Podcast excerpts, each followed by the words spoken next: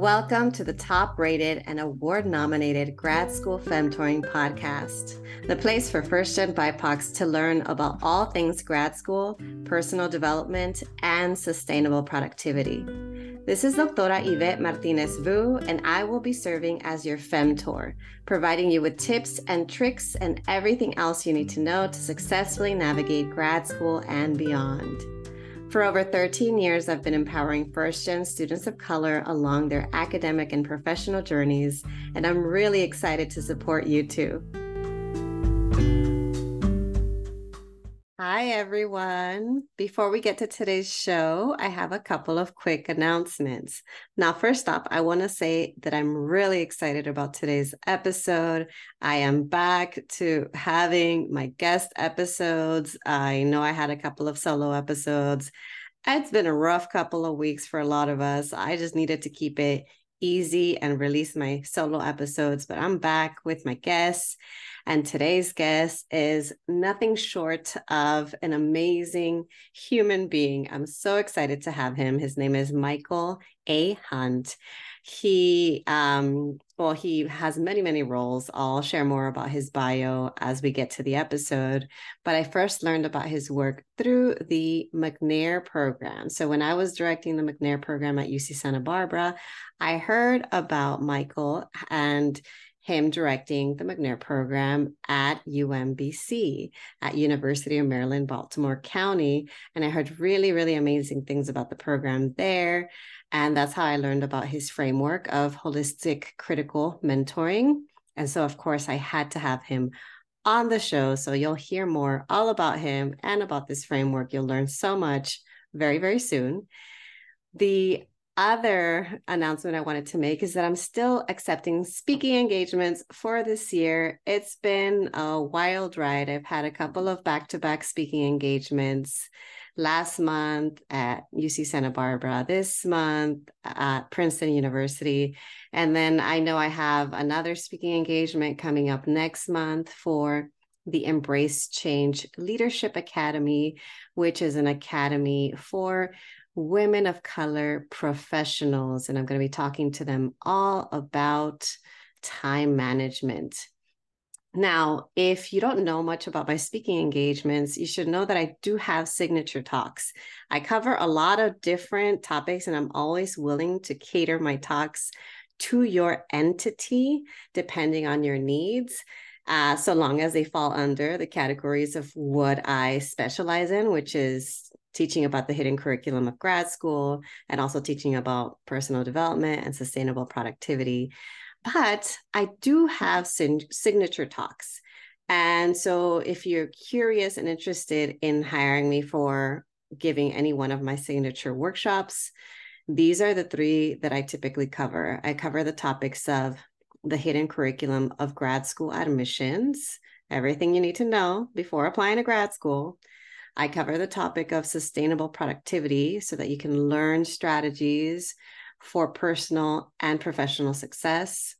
And then I also have a third signature talk on how to get unstuck. It's all about lifestyle design, growth mindset, and redefining success. This is all based on the work that I've been doing the last couple of years and noticing trends and the things that a lot of people want to learn more about that I know I have the expertise and can guide them through. So, those are some of my workshop topics. I have many, many other topics that I cover. Um, so, you let me know if you're interested, and I'm happy to get on a call with you so that I can learn more about how to serve you and your audience's needs. So, that's that. The third and last announcement I want to make is actually something I'm really excited about. And it's really, really funny because I just found out about it online. I didn't even hear about this from the press. And so, as you probably are realizing, this is a book related announcement. I have a book coming out next year. It's called Is Grad School for Me? Demystifying the Application Process for First Gen BIPOC Students. I have co authored it with Doctora Miroslava Chavez Garcia. And it comes out in March. But I have a Google alert so that anytime something comes up with my name on it, I get an, an alert online of like, okay, there's this new website that has my name on it. What are they saying about me? If you don't have a Google alert set up with your name, you might want to do that. So I got an email notification about a Google alert, and the Google alert had the book on it. And funny enough, it was a notification from Target.com. I'm like, what is up? How is my name in Target? I'm always all up in Target. I've never seen my name anywhere. and I clicked on it, and it was the pre order link for the book at Target.com. So then I did a little bit more searching and digging. I realized, oh, wow, six months out, and my book is actually available for pre order. It's not just available on Target.com. It's also available on Barnes and Noble, on Amazon, and other um, places that sell books. So, just a heads up in case you want to be one of the first to purchase the book, it's available for in paperback and in hardcover form. Check it out. We are actually going to have a freebie. We're going to offer something to anybody who buys the book early. We have yet to finalize the freebie, but once we know what we're going to be offering to the public as a thank you for buying it early, we'll let you know. So get on my email newsletter and I'll keep y'all posted. Even if you buy it early, um, after the fact, you can still contact me and I'll give you the freebie once we have it available. So heads up, I know it's it's kind of early, it's six months out, but if you know for sure you're gonna want it and you wanna be the first, you know, to get it, then go ahead and order it at this time and you'll get it um, in March of next year. So, yeah, for the early birds, please know my book is out for pre order. Super duper excited. I'll be reminding y'all as we get closer to the publication date. So, three months out, two months out, one month out. I'm going to be a broken record. Why? Because I want everybody and their mama to know about the book and to get their hands on a copy and to get their libraries to order, you name it. Everybody should be able to access it. So, those are my announcements. Now, enjoy today's episode with the wonderful Michael A. Hunt. Welcome back, everyone, to another episode of the Grad School Femtoring Podcast. This is your host, Doctora Yvette, and today we have an episode on holistic critical mentorship. I'm super excited about this topic because I think that I believe in this and have been practicing this without realizing there was a name for it. So, we're going to be talking about how to re examine the way that we mentor. And our special guest is Michael A. Hunt. He is a native of Baltimore, has served as a university and college administrator, middle and high school math instructor, musical vocalist, and social justice educator, shaping the lives of today's leaders. Michael's work for the past 20 years focuses on diversity, equity, and inclusion within institutional structures by encouraging radical inclusion through social justice engagement and holistic partnerships. His personal research bridges spirituality and STEM education by providing culturally nuanced resources for increasing self esteem and promoting holistic critical mentoring. He embraces the quote um, that if I can help somebody as I pass along, then my living shall not be in vain. Welcome to the podcast, Michael. Awesome. Thank you. Thank you so much for having me here with you today. Of course, of course. I'm excited to have you uh, here with us. So, for folks that may be new to your work, I would love for you to tell us a little bit more about who you are, what you do. I'm familiar with your work because of McNair, but I'm yeah. you have so many other aspects of your life and the work that you do. So, that, tell us a little bit about that, and also yeah. whatever you're comfortable sharing about your background, your backstory, how how you became who you are today. Yeah, um, I actually like to start there um, because I think, um, um, especially as you read the, the piece in the bio about if I can help somebody um, as I pass along, then my living shall not be in vain. I am who I am because of the people who helped me along the way. Um, and so I give honor to the ancestors, to those who have come before us, to those who showed us I stand, because I uh, this work is actually my work around mentorship is really a a um, a testament um, to the belief that um, we are not in this alone. And so um, I grew up in Baltimore, um, and I always love to come back to that storyline of Baltimore because um, I, I it, it, it reminds me that no matter where you're from and no matter what um, your circumstances are, um, when you're surrounded by greatness and goodness and people who care for you, um, you can really excel. And so I grew up in a, a single mom home um, where my mom really, uh, I, I, will say she girded me around a community. Um, and so she couldn't do it by herself and she recognized it. And so um, I, it was it was community, whether it was the educational system. I was very involved in education in Baltimore, as well as like my church community here in Baltimore, um, and um, and even in my church community, they were very. It was a a lower slash middle class black church community, a large community. It was like um, two to five thousand people attended that church over the time um, and um, but they really emphasize education, education, education, education, um, and um, it was from that that I, I really realized that um, I love to sing, I love to act, I can do a whole lot of different things, but it's that education that will provide the resources for future generations, even before um, be, beyond my um, um, death or what have you. And so um, I took a hold of that. And so I, I went to UMBC for my undergrad, which is here in Baltimore, so wasn't going far.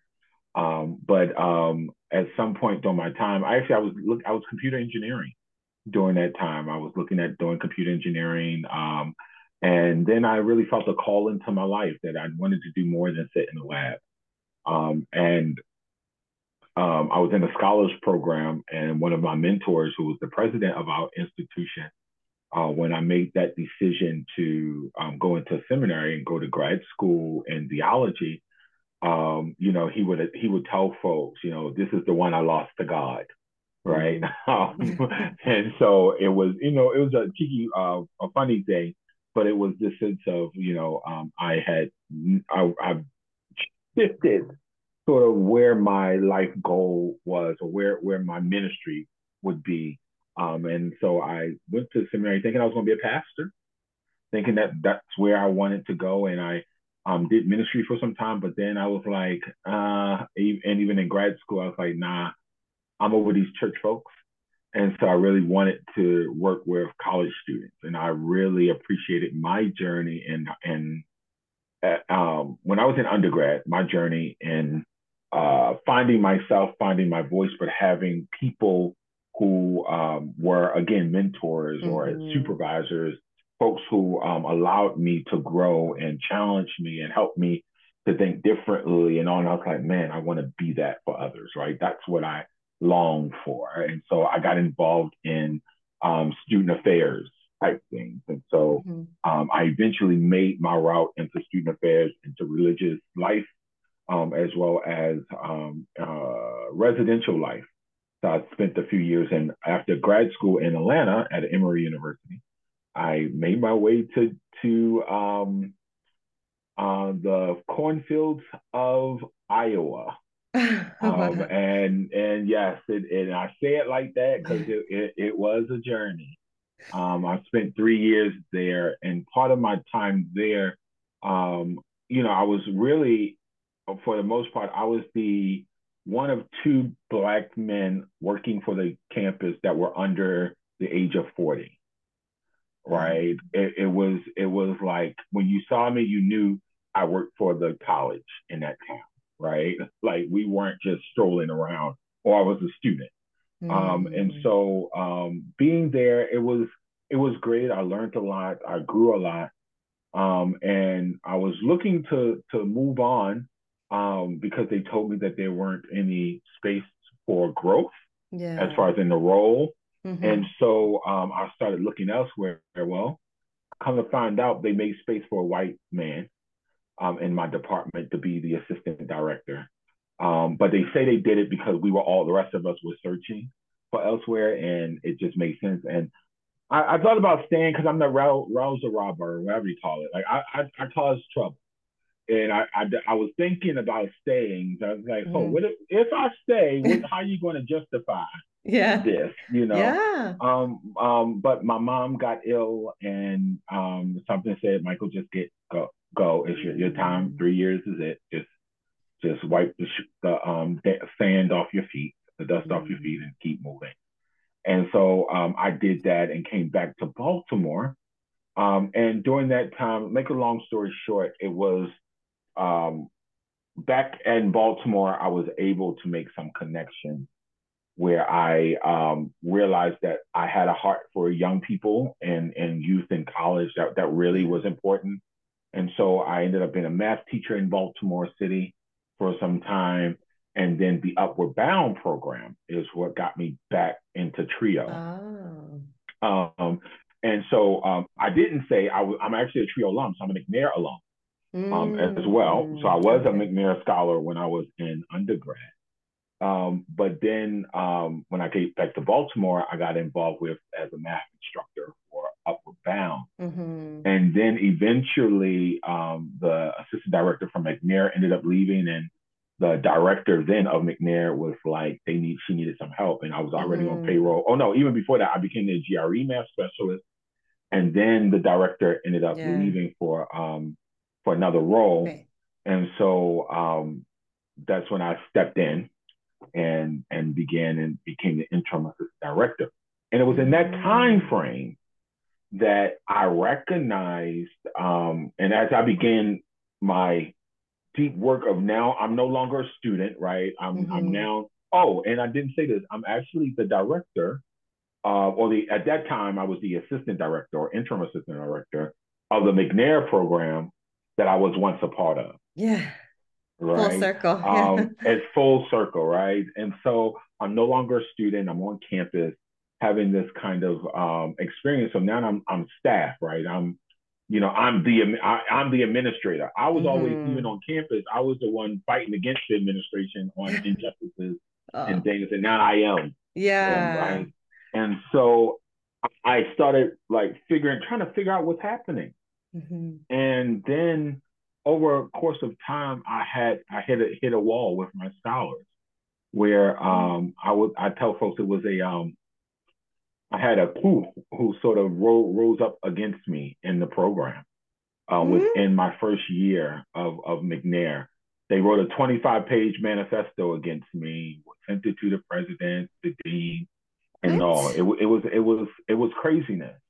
Um, mm. Yeah, yeah. Um, but um, one of the blessings in doing that process was twofold. One, the director of McNair at that point, again, I'm only the interim slash assistant director. Mm-hmm. Um, the when I first came in, I knew as a black man on a white campus, because UMBC is still a predominantly white institution, mm-hmm. no matter how many times we applied for a- a- HSI or MSI or whatever, we still, our processes are still white centered right? Mm-hmm. And so um, I knew as a black man I needed to protect myself. Yeah. And so from day one, I kept my boss in the loop of every single decision, everything that I did, et cetera. The boss, boss knew. So when this came about, she was able to handle a lot of it, so it didn't hit me in the same way. Um, and she was able to both defend it and also make make sure our administrators knew that a lot of the things was taken out of context, wasn't mm. um, wasn't true or exaggerated in some kind of way. And so having her support was phenomenal during that time. Um, but it did cause me um, over the time to really think about how I am being perceived by the students who I'm seeking to serve, right? Mm. And if I, even if one had risen up, what what is that saying about you, Michael? What is what is it about yourself, what you're doing? And so um, at the we had a meeting with the president, who Dr. Hrabowski, who was one of my mentors. And I remember um, as we were leaving at the end of the meeting and things, and you know, the students, it, it, didn't end up the way they wanted. They wanted me fired, and the university was like, "No, that's not happening. Like, this is what's going to happen." Um, and I went back to his office a little later after that meeting just to say thank you for the time and you know, um, and and and taking be, being a leader for us, right, in this moment. And he said, Michael, um, one, one, the statement he said to me that really pushed this holistic critical mentoring for me and started my process of, of developing this, this framework. Um, he said, Michael, if you want to be in, um, in, in higher ed or you want to continue this kind of work, you have to listen and you have to listen deeply. Mm. And I'll be honest, even when he said it, I wasn't trying to hear it because I'm I'm sick of all them students. You know, like I'm like, y'all just took me through hell, and you want you took they took me through hell, and you want me to listen, right? Like, yeah. oh, what does what what what are you saying? Are you listening to me, right? Yeah. Um, but time went by and COVID hit. COVID had come, and I needed to figure out um, honestly, I, I, was having a change in my research, and I was trying to figure out what do I need to research and what do I what do I want to write about and mm-hmm. spend some time doing. And um, I thought about mentorship, and when and I said because that's what I do in McNair, that's my life. I think I can name all as I started. I can name a, a lot of people who have been mentors for me over over the years. Um, and as I started thinking about it, that story of Dr. Hrabowski, this thing of listening, and I just took a few weeks of just listening for in, internally mm-hmm. and really thinking about it and writing it out and thinking through this work. And what I realized was that my students were hurting during that time because now it's a few years later, right? Mm. They were hurting because I was also mentoring in the way that my mentors had mentored me, which I also personally found toxic. Ooh, can you say more about that? Right. So so I call it the the parent syndrome, the parenting syndrome, mm-hmm. where we say we're not going to be like our parents when we grow up, but then we have children and we start having those same kind of mannerisms, right? We, we, we do the same type of things, right, that our parents did. Maybe not everything, we'll shift yeah. some stuff, right? Um, but this idea of how we're parenting is the same way with mentoring, right? I, I I thought I was doing right by my students, right? Um, because I'm I'm I'm protecting them, I'm building them up, I'm giving them the resources, I'm I'm trying to socialize them into this um, uh, graduate school experience when in fact they needed to know that they were loved, mm. right? They needed to know that I actually cared for them beyond them turning an assignment or showing up on time or showing up late, right? They have yes. family drama that they are navigating and they can't just leave that at the door yeah. for them to pick it up when they come to our space. Actually, when they sit with me, that all of that is with me. Mm-hmm. But for me, at that moment, I, that's not how my mentors taught me. Right? That's not how because they too were only taught by what they knew. Yeah. Right. So I never I never used this as a way to like I don't like that framework where they try to say um, you know, uh, we aren't our, our ancestors. I don't know if you've heard that saying. And I, I, it's the sense of like, I honor those folks yeah. because to some degree, some of what they had to journey was what they knew, what they were mm-hmm. protected by, um, and what they were trying to create.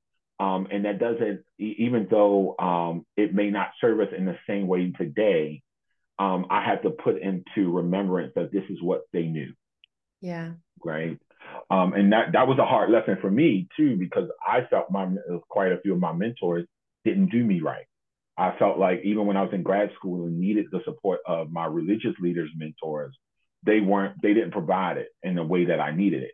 Now, if I needed money to finish my schooling, they did that. They were on top. Mm-hmm. I, I never wanted financially in essence, but that spiritual connection, that that um, personal connection, it wasn't there.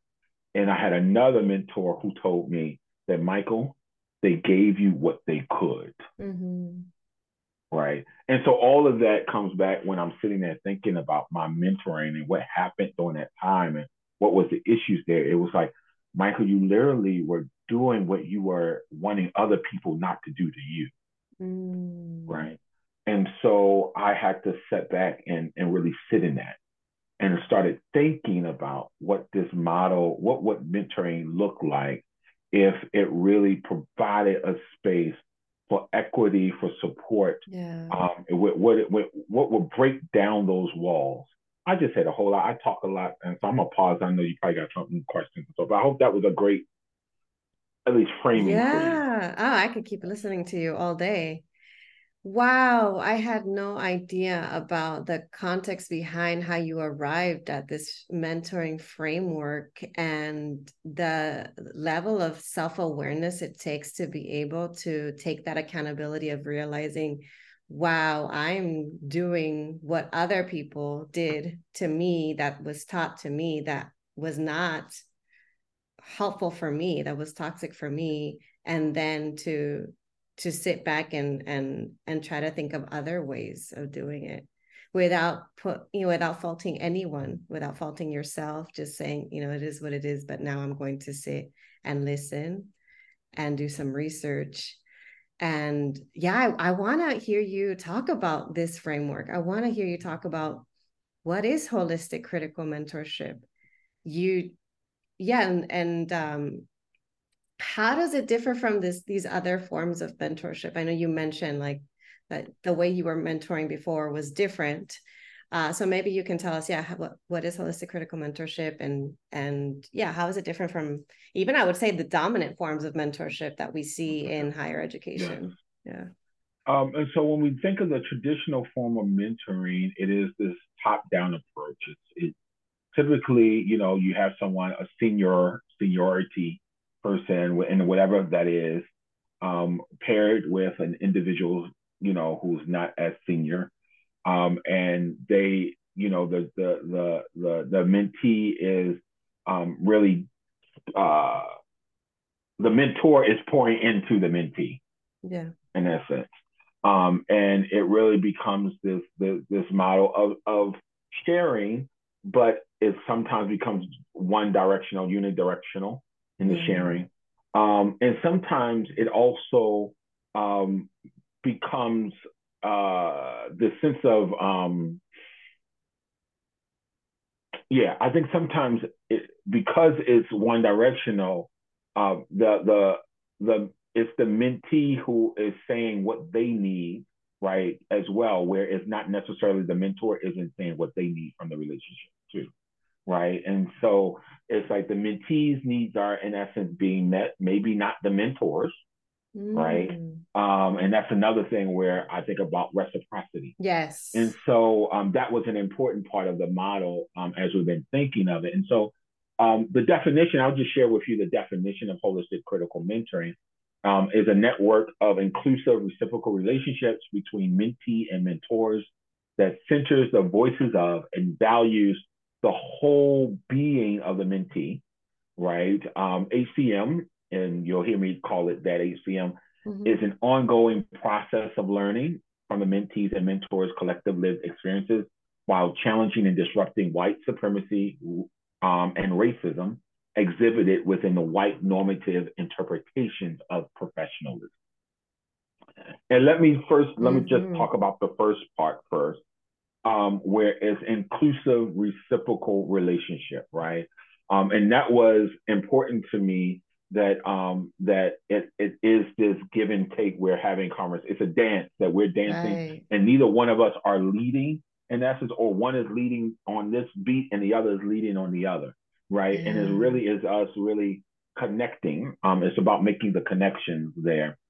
But then um, I think one of the um, the next part of that talks about centering the voices of um, and valuing the mentee's whole being. And so, so often I think mentoring is set not necessarily to center their voices, it really is to tell them what their voice needs to be, right? It's, mm-hmm. it's, it's the mentor saying, if you're going to be, if you want to be this, you have to do this, mm-hmm. right? Because this is how we know it works um, and that's their experiences and you know we give that to them but that's not necessarily how it would work can work for this particular student in this age and time mm-hmm. right um, things have changed in some ways um, people have changed and, and it's, it's all different and so really centering the student's voice hearing them letting them have conversations and evaluating who they are right and so this is where community culture wealth for me enters yes. into the conversation um, because it's multifaceted where the student is not just about um, the numbers, right? Yeah. Um, but it's about each individual student, what they're actually bringing yes. into it, um, which is multifaceted. Um, and then the other part of the definition talks about the ongoing process. And you alluded to this where you talked about the self reflection that I had to do and really thinking. And that's what reminds me, I'm always learning. Mm-hmm. And so even in every mentoring relationship, um, it, every mentoring relationship is different. How I mentor yeah. this person is going to be different than how I mentor that person. Um, and we are always ongoing because we're all changing, we are growing. And, and for me, a big part of this, I think this portion, I, I, I connected this aspect to marriage. Um, mm. And having been recently, well, I can't say recently anymore because we're now in our seventh year of marriage. um, but when I got married, I was going through this stuff. Like this was a lot happening.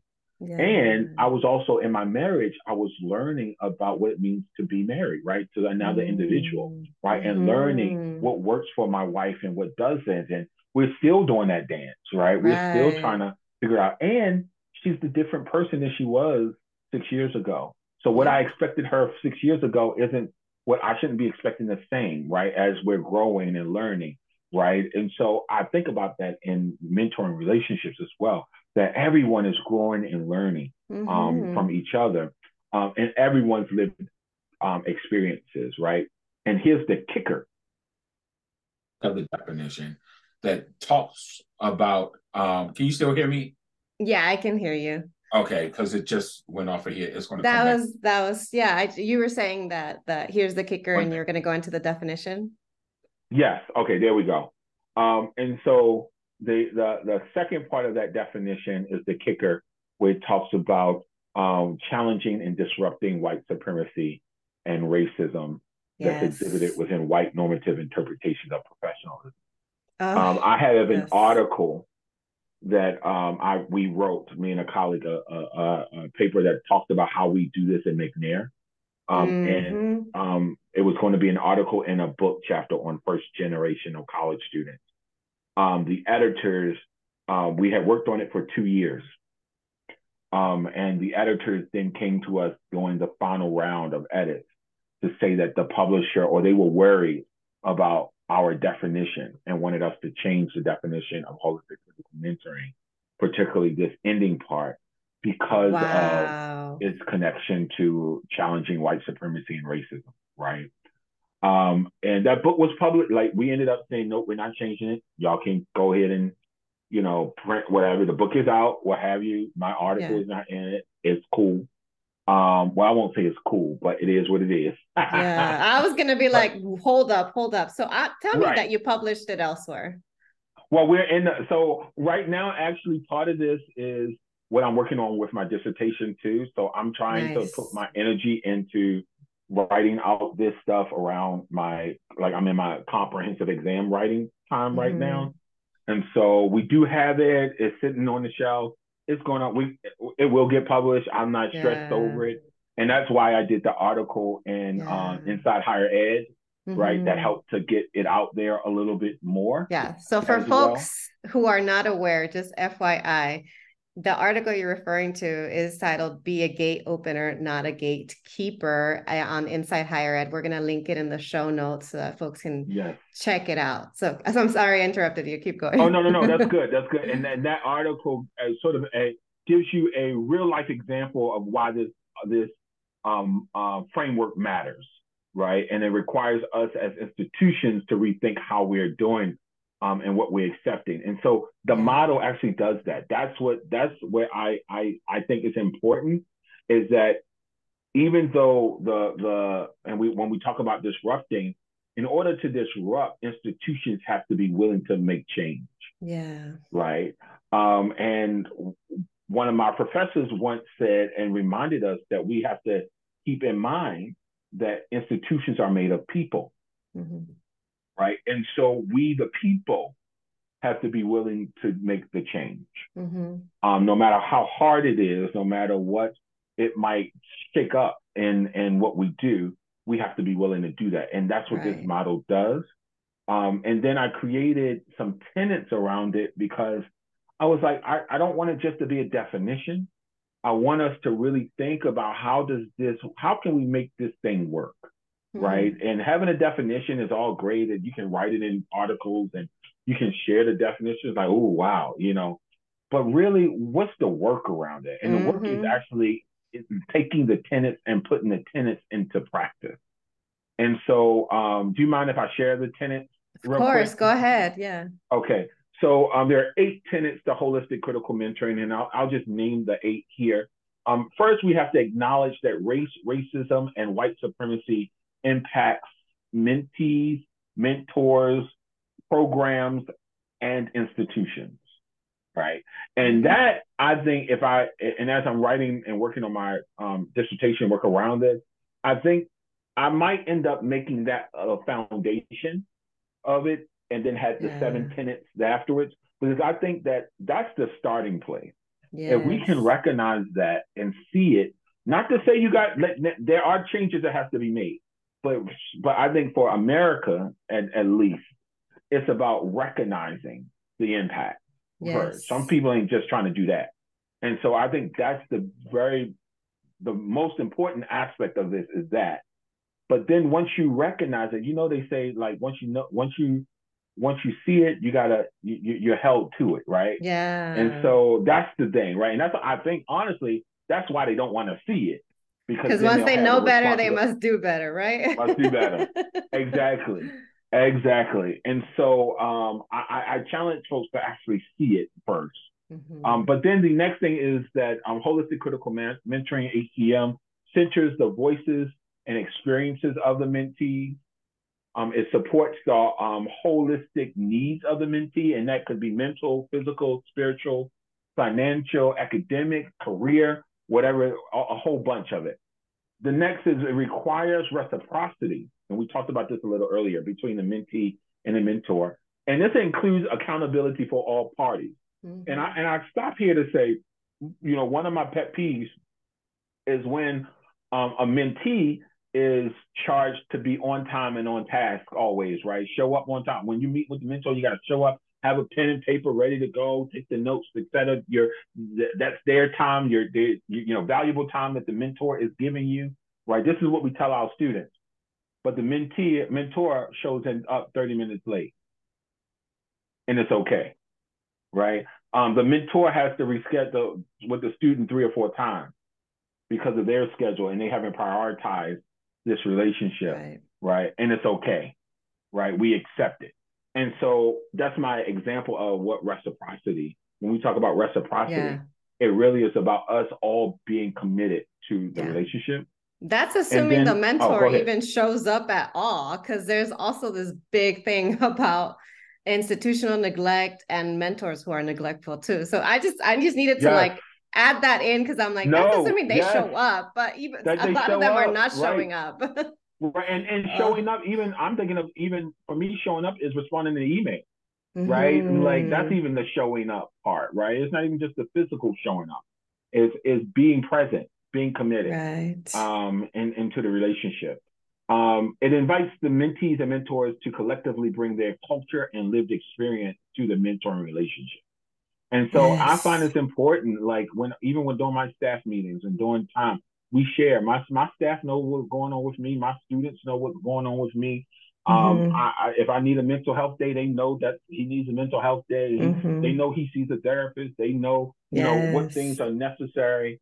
Um, they also, um, so as they share, I share, we share together, and sometimes I have to be the um, the one to model that, yes. right? Um, so that they feel that comfortability and knowing, and that also means that has there has to be a trust built, right? There has mm-hmm. to be commitment built there, and so students aren't going to freely share when you are not instituting holistic critical mentoring and your the way in which you navigate with the students. They're not going to give you themselves, right? They're going to they're going to put a wall up because mm-hmm. you have not yourself given into it and you haven't even recognized their holistic needs and right. other aspects of the this as well. Um, and then the last three there um, challenges the white normative interpretations of professionalism. Um, that's a book in itself, right? um, especially when we're talking about graduate school and how students show up, what they wear, what mm-hmm. they don't. Mm-hmm. Um, I one of the things I didn't say to you earlier, I was a pastor at a church here in Baltimore um, for some time. Um, and my last time I was, um, I left the church because the chair. One of one of the major reasons I left the church was because the chair of the that that board walked out of my sermon because I was wearing my my hat. I was wearing a Kangol hat. And because I was preaching from the pulpit and not wearing and wearing a hat, um, um, I got uh, reprimanded even by our senior pastor and others about about show, you know how I was showing up and engaging. Um, and again, this was a church for all people, but even still, I couldn't be myself, right? Because of what yeah. they saw, right? And and that was the sense. And even for me, I had to. It's not what I recognized is what they were still holding, even though this was a black congregation. Mm-hmm. They were still holding this white centered nature of professionalism. Right. Right. Um, and so that's what they would learn. That's what they were mm-hmm. taught. This is how they grew up. This is again, it's I've learned to not give fault to them, but I am saying, and, and my truth in this is that these are spaces that we've created where our own cannot be ourselves. Yeah. Right. Um, and so that's important. And then the the uh, next to the last one creates a network of mentoring relationships to support the mentee. And mm. remember earlier, I mm. told you about the mentor I talked to who uh, reminded me that my pastor leaders, when I was in graduate school, that I felt neglected by them. Um, and that the mentor told me, well, they gave you what they could. And what I realized was I have never been, what's the word? I, I, I, I've never been without, if that makes sense, in the area of mm. mentoring because people have given me what they could or what they needed. And even though some mentors might not have shown up in a way that I I thought I needed them, yeah. they gave what they could. And what if we start to think of this web of mentoring, right? Where this student, where even if you were my mentor and you knew that, oh, I can do this well, but you need to go to so and so for this, mm-hmm. right? How are we connecting right. them to other people and not hoarding this sense of mentoring? mm-hmm. as well, right? And so that one, and then the last one is one of my favorites because it is it took me some time to break through this imposter syndrome aspect of education thinking that I don't deserve it or I don't know enough or I, I, I'm trying to figure out if I actually can talk about this in, in academic space. Well, when you have mentors who recognize that the mentee is a budding expert within their content area, mm-hmm. then you create mentees who can go forth and um and and and really show who they are and believe in and trust what they have inside themselves. Very nice. Right. And that's the part for me that and I think was neglecting was neglected in some of my mentoring relationships. Um, and then there were some who did, some who would reach out to me immediately, and I was like, "Oh, you think I you think I'm good at this? you know, you think really you know and and they and and sure enough um i will provide them what they needed um mm-hmm. to do it so those are the tenets of holistic critical thinking so this is super duper helpful. I feel like we have a really solid idea of what this framework is. I want to hear about the impact because you just told us this whole story about this coup with your students and you coming up with all of this with everything that happened. Now we know what it is do you have other stories uh you know tying back to like putting this into practice yeah. where that showcase this impact? Because I, I i can only imagine i can only imagine but you let us know because i I, I, feel like impact, this is huge.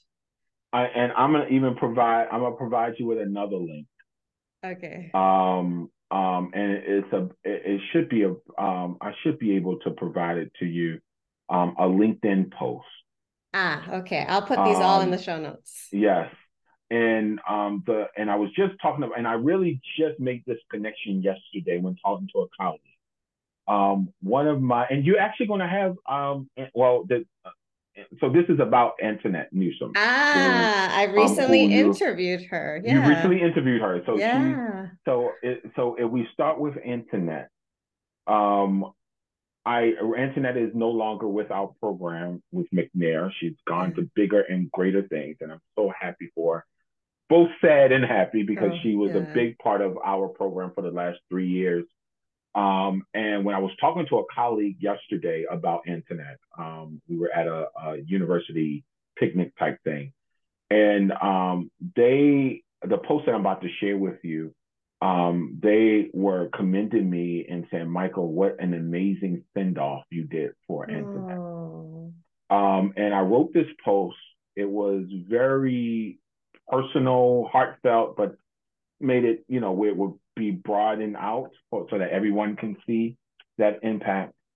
And um, that the post really showed me that even in my um, supervisory role, we've that when you do when you use HCM even in that, mm. you build relationship, you build community. We utilize this model as we supervise, as I supervise her, as we supervise yeah. student staff, etc. We always came back to this. Um, and it allowed me to see her flourish in such a way that not only is she growing and going to be phenomenal wherever she like where she is now and where she is to go um, but it, i was also able to close this chapter mm-hmm. in essence um, in a way that honored our relationship honored holistic critical mentoring honored her honored the students honored the community right honored mm-hmm. her own spirituality as well and that to me is the picture of seeing it done well, mm-hmm. right? Um, even on a, a supervisory level. Yeah. On a student level, it works because even yesterday, the same, I was coming from an event and I see one of my students who is no longer in our program, mm-hmm. right? She's not, she's not in the program anymore, but she, um, uh, and for her own reasons, but um, she like lit up when she saw me right? And she's like, Dr. Hunt, Dr. Hunt, you know, and and she was with a colleague and, and they were talking. I was like, all right, girl, look, you need we need to find some time to meet. You know, let's mm-hmm. talk, let's get together. And uh, whether we get together or not, knowing that I made that impact on her, utilizing these methods of mentoring, I used it like even supporting mm-hmm. her, like this is what we we did. Um, that's a testament. Um, the other testament is and this probably look, you got to read more about it in my dissertation.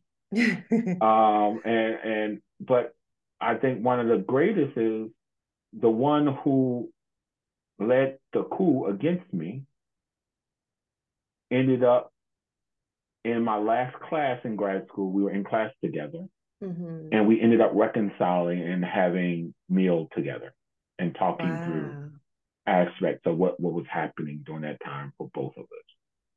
Right. That's powerful. Um, it is. It is. It is. And so when you when you think about it, like and, and even that, I didn't seek mm-hmm. that out. Right. He he actually um, initiated that. Mm-hmm. Um, and so I think part of this is um, when you start to put it into action, you recognize that it is work. Mm-hmm. It is work, and you you you sometimes wonder what the hell you got yourself into. Because it's that much work.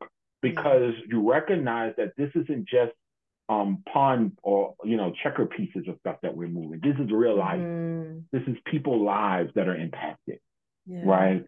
Um, and a deadline that I set for one student, I can't always there. If you know that there's a student who's having challenges on something, you just be you know they're not going to meet that deadline. Right. So why are you why are you upset with them? Why what are you mm-hmm. doing to go out from them? What is needed? Can you get the information from them? Right. And you submit the form for them. Like what mm-hmm. like really? Right. It re- but it requires work. Yeah. Right. It, it's not easy. And so Antoinette, that's what we used to have a running joke on was like, um, uh, like Michael, why the hell you create this? like why? Why? Because now again, what you said, what you said earlier, you said um, once you know better, you do better. exactly, exactly, exactly, exactly. So now that like we got this, like we got to use it, right? We got to yeah. do it. I can't, I can't hide behind anything else anymore. And so um, my students have been great supporters of this model, and they've been the ones to hold me accountable to it. Mm.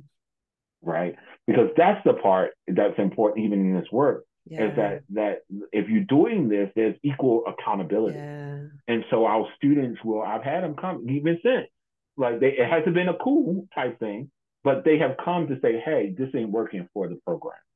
This is an issue. here, you asked for this, or how you said this. Yeah. I had one student who um, brought it to the group that the way in which I responded to them about something was not appropriate, was hurtful, Mm.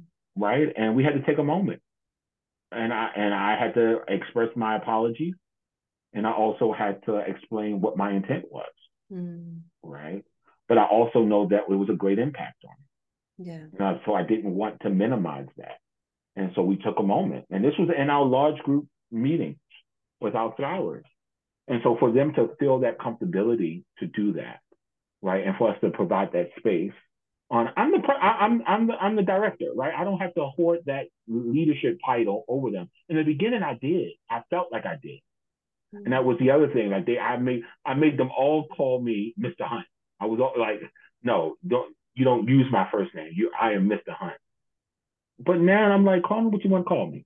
Mhm. I, I know who I am. You know who I am. You know like yeah. What let- what what what, what we got. I don't. That's that's that's low level stuff. I, I don't. That doesn't bother me, Mm-hmm. right?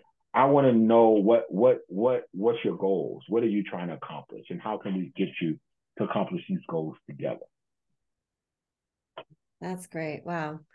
I, you know, I don't even feel like I need to ask you the next question because you just went into into it about how um how do you do this work? I, I'm curious though for the folks who have been the mentees, the folks who have not had the most supportive mentors. What advice would you share for them? I, my this my listeners, my audience are primarily first and BIPOC students, undergrad and grad Yes. students, and they're they're like desperately seeking this kind of mentorship. What advice would you give to them who could benefit from this type of mentorship and it's kind of hard to find it? Be the mentor you want to be, Mm, right? That you the mentor that you want, you have to be it. Um, that's the first lesson I learned, right? When when, when all that hell was going on with my students, I was realizing I was that I was replicating the system, and so each I would say most of the people you're you're on on this call are probably in some kind of mentoring relationship where they are also the mentor, Right. right? Peer mentors. They might be the peer, they might be the mentors. professor, Yeah. they might be the teacher, um, um, they might be the the brother or sister, the aunt or the uncle, Mm-hmm. right? This, this doesn't matter. This this goes beyond all of those titles. Right. And so if you if you want to begin to model, and remember I used the word I had to model it, Mm-hmm.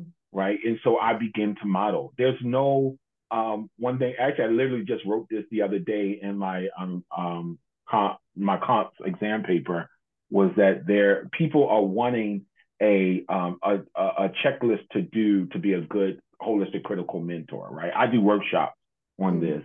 And folks, you know, they're like, "Oh, how do I do it? How do I do it?" it it's self work, Yeah. right? You got to you got to look at your own self, but I can't give you a checklist, right? You have to do your own self evaluation. Wouldn't it be right? Nice?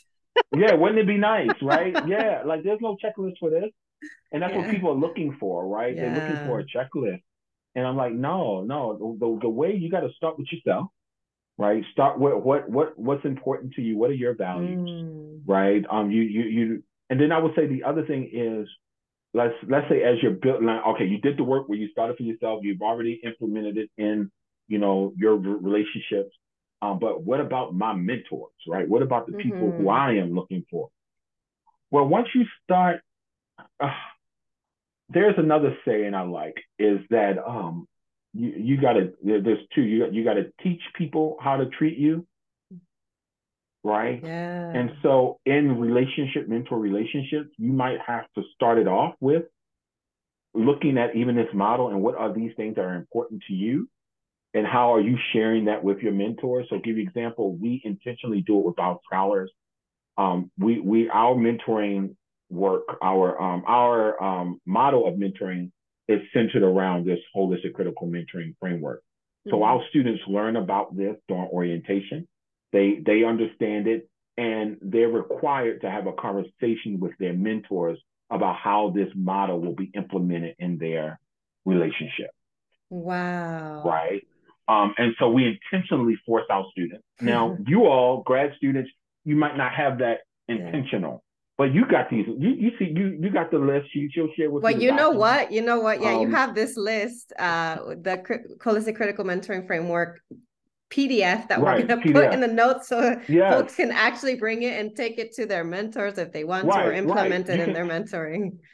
and then you can, and then and then I didn't want to go so deep into each individual because I think the conversation allows you to decide what does this Mm. mean for us, Yeah. right? Because I think it will be different for each each relationship. So I don't want to give you a checklist to say this is how you um, take care of the holistic needs of your student. Mhm. No, that might be different for each person. And I can tell you the way in which I deal with holistic issues for my students have been different. Right. And I can't do it the same for each of them because they're different people, different Right. personalities and all, Mhm. And so it just just doesn't make sense. However, I'm um, having this, now they can talk to their mentors and know that they are expecting their relationship to be from this holistic critical mentoring framework. Mhm. So I, that's how I would do it. I would introduce it to folks, um, these ideas around it, and say, you know, this is what I'm looking for. But then also you got to do like I had to learn, is that every mentor is not for everything. Mhm. And so keeping in mind that some mentors, you will only have mentors that will deal with the holistic needs, where others will be the ones who help you be the expert in your field and Mhm. support you in that that that aspect. And so not everyone will meet all the tenets all the time, Yeah. right? Um, the the work is and the hard work that I talk about is that like we're and I remind mentors of this too in our program that we're not expecting you to be experts on each of these levels, but your awareness helps you to know when you are on it and when you're not, Mhm. right? And I can honestly say there are days when I ain't on it. Mhm.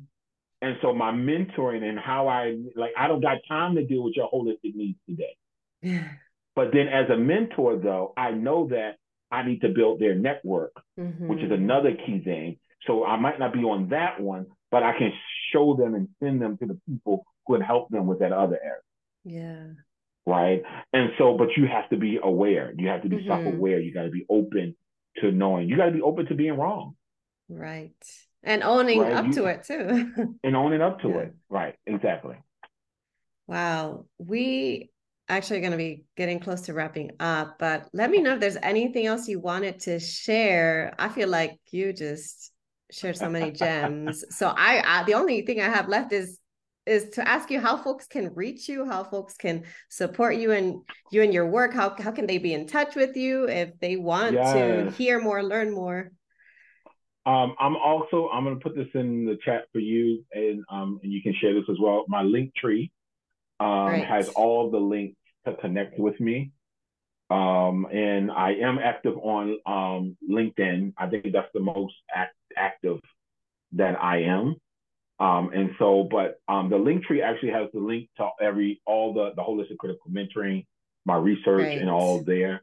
So I'm definitely open. Um, if people are looking to do trainings on this model and and willing to um, to work together on it, I, I I've done that as well.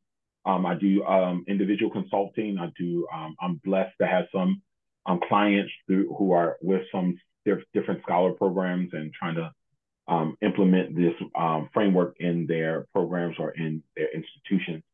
So I'm definitely open. I, but you know, the most important thing to me is if you're going to reach out, um, I'm not looking for folks again who are just trying to check off something because the institution requires this kind of training or diversity training or well, you know, whatever. I, Mhm. I'm really looking for folks who are looking to impact um, Right. and really make those necessary changes um, and are committed to it. So I'm, I'm here.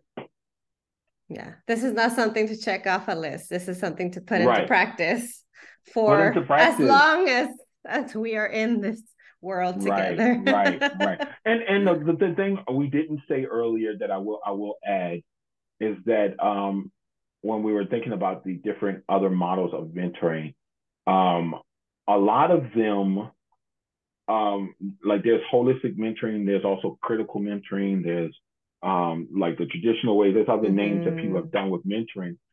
I think one of the things that makes this one unique is that it pushes institutional change. Yeah.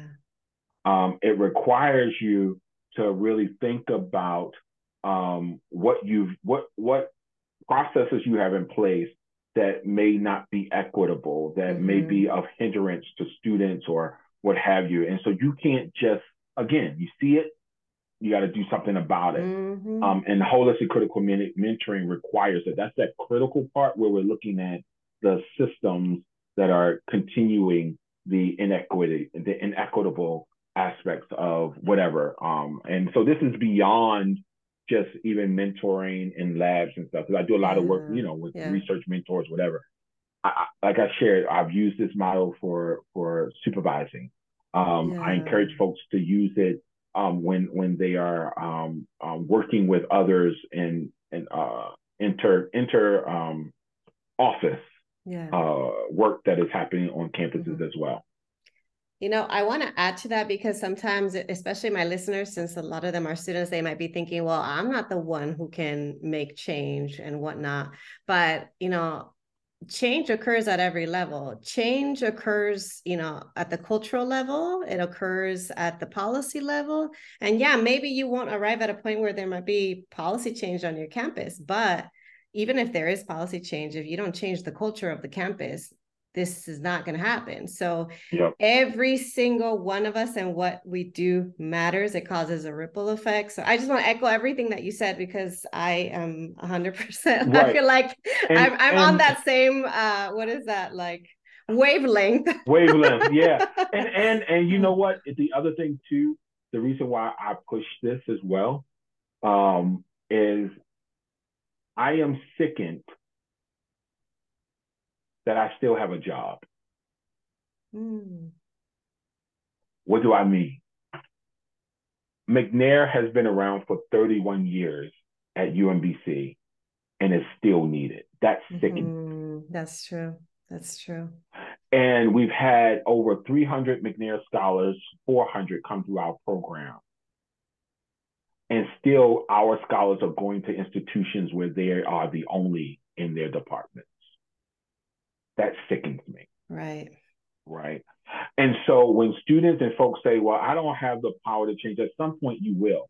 And those 300 folks have gone through the institution where they're now sitting in spaces, but they have not been given the space, nor they might even be tired uh, mm-hmm. because I'm not going to blame them for not yeah. making the change, right? Because I get it, right? At some mm-hmm. point you're over it, right? Um, because you've had to do so much to get there. But if we don't recognize that these programs are essential, but also it's said that we have to have yeah. them, right? That should make us think about, and what I make my students think about, honestly, is that one day you will be in that seat mm. of quote unquote power, yeah. right? You will be the chair of that department. You will be the provost. You will be the president. So what are you mm-hmm. going to do? Mm-hmm. Right? Are you continuing to uh, perpetuate this white supremacist culture that shows up in different ways?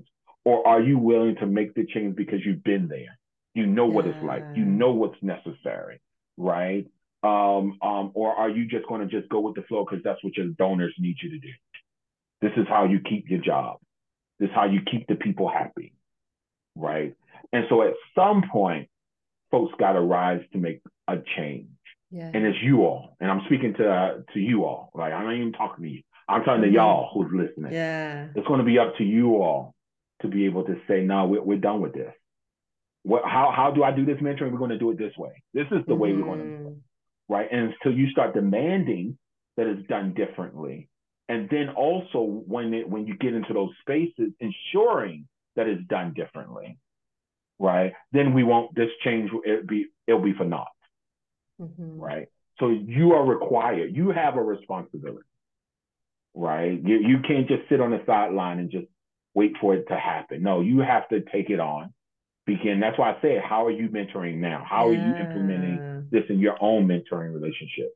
And I guarantee you, if you're starting to do it, people will see it and they be like, oh wow, y'all like McNair. My my UMBC McNair program has become a a world renowned. Like people look at us right? And I'll be honest, it's because of this model. Mm-hmm. They see what we do. They see how we engage. They say, oh, y'all do it different here. Yeah. Your students are engaged differently here, right? Like our conference that we have in a few weeks, our scholars are leading it. They're creating the conference. I'm sitting back. I'm, yeah, I deal with the day to day operations of it, but they're the ones who are will be uh, front and center, and they love it Mhm. because again, we built this kind of communal relationship um, um, that that shows them that they matter, that they are loved, and that they too have a responsibility to share that even beyond our space and our community.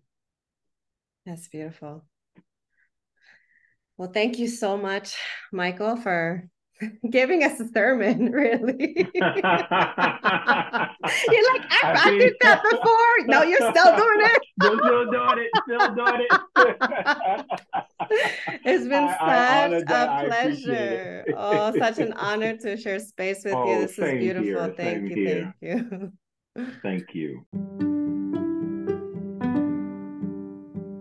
Thanks so much for joining me in the Grad School Femtoring podcast. If you like what you heard, here are four ways you can support the show. The first is to make sure you're subscribed and leave a review on Apple Podcasts. The second way is to get your copy of my free Grad School Femtoring resource kit, which includes essential information to prepare for and navigate grad school. You can access it at the link in today's show notes. The third way to support my show is to follow me on social media. You can find me on Instagram with the handle at Grad School Femtoring and on LinkedIn by searching my name.